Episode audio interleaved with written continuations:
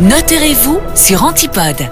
Et on vous retrouve, maître Simon Depré. Lors d'une séparation, on entend souvent parler de pension alimentaire. Alors cette notion, c'est souvent confondue avec la contribution alimentaire.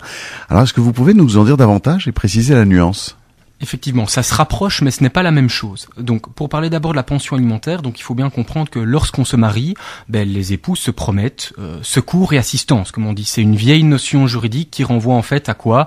À une question de solidarité, d'entraide entre les époux. Et cette solidarité, cette entraide, elle peut continuer même après le divorce. Elle prendra la forme d'une pension alimentaire, c'est-à-dire du coup un montant qui va être payé par l'un des époux à l'autre conjoint de manière à subvenir à ses besoins. La contribution alimentaire, ce n'est pas la même chose, c'est aussi un montant qui va être payé par, en fait, l'un des époux, mais je dirais même plus par l'un des parents, et qui va être payé du coup pourquoi? Pour entretenir et pour éduquer les enfants. Pouvez-vous nous en dire plus sur la pension alimentaire? Alors, euh, bah, du coup, pour obtenir une pension alimentaire, il faut prouver qu'on est en état de besoin. Alors, malgré tout, il existe des exceptions.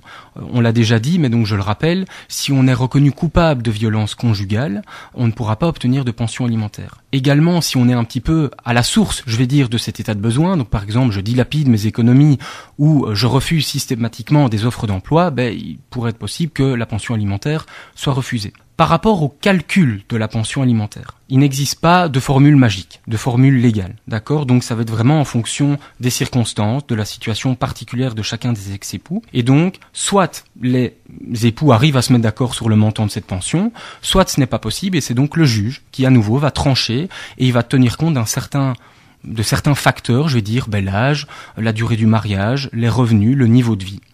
Il existe aussi un petit peu certains principes notamment il y a une limite. On ne peut pas dépasser le tiers des revenus de l'époux qui va payer la pension. D'accord? Donc je ne peux pas payer une pension qui est plus d'un tiers de mes revenus, forcément. Il faut savoir aussi que le juge de temps en temps décide d'accorder des pensions alimentaires avec des montants dégressifs. Pourquoi? Ben Comme ça, ça va inciter la personne qui va toucher la pension alimentaire à essayer de trouver une source de revenus. Et enfin, je terminerai en rappelant que si la situation personnelle des époux, ou plutôt des ex-époux, évolue, le juge pourrait aussi être amené à revoir, voire même supprimer la pension alimentaire. Et si un des ex-conjoints ne paye plus la pension alimentaire? Alors ben, le juge pourrait tout simplement décider que le montant de la pension alimentaire doit être directement prélevé sur les revenus de l'époux qui doit payer cette pension, d'accord? Autrement, il faut aussi savoir qu'il existe un service, le service des créances alimentaires, qui est justement là pour vous aider si vous vous trouvez dans une situation où la pension n'est plus payée. Quelques mots sur la contribution alimentaire?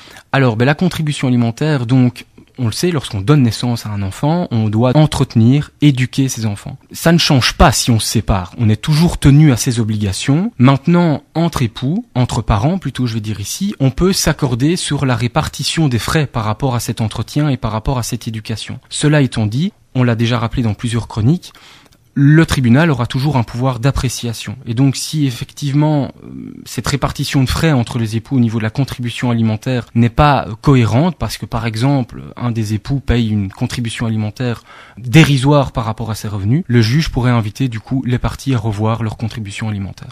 Donc la pension alimentaire concerne les ex-époux et la contribution alimentaire, c'est pour les enfants. Merci beaucoup, maître Depré. À très bientôt et merci pour ces explications bien claires. À bientôt, Benoît. Dans tout ce que je fais, ce que j'entreprends, je n'aime pas m'en remettre au hasard. Mon notaire, pour tout ce qui compte vraiment. Antipode, la radio du Brabant Wallon.